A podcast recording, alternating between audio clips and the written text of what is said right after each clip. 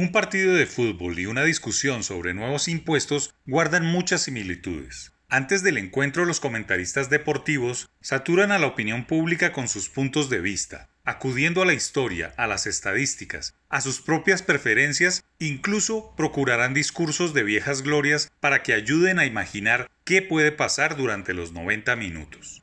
De la misma manera, los analistas económicos, los académicos, los exministros de Hacienda, los expertos tributarios y los políticos de oficio dan sus puntos de vista sobre la conveniencia o no de nuevos tributos, todos tratando de vaticinar qué pasará durante las discusiones en las comisiones económicas conjuntas del Congreso. Surgen frases clichés como cascada tributaria, colcha de retazos o reforma tributaria estructural, para argumentar, también usan la frase atribuida a Benjamin Franklin que reza, en este mundo solo hay dos cosas seguras, la muerte y pagar impuestos.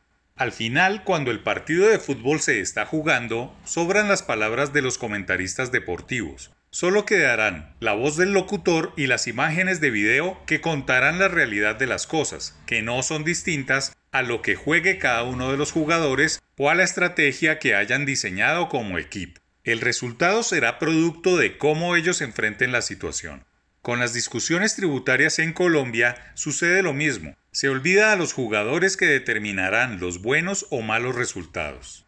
En nuevos impuestos, esos jugadores son los que representan a la Cámara y los senadores de las comisiones económicas, quienes por lo general solo aparecen cuando hay proyectos de ley radicados para su estudio. Es en ese momento cuando empiezan las comidas, las llamadas, las reuniones de congresistas y lobistas para tratar de ajustar el articulado a sus intereses económicos. De tal manera que la iniciativa por lo general de origen gubernamental empieza a remendarse y a colgarse ideas novedosas cargadas de populismo para beneficiar a ciertos sectores económicos o grupos de presión social. Instituciones económicas de gran reputación en Colombia como Econometría, Desarrollo o ANIF ya han presentado sus puntos de vista sobre la próxima reforma tributaria.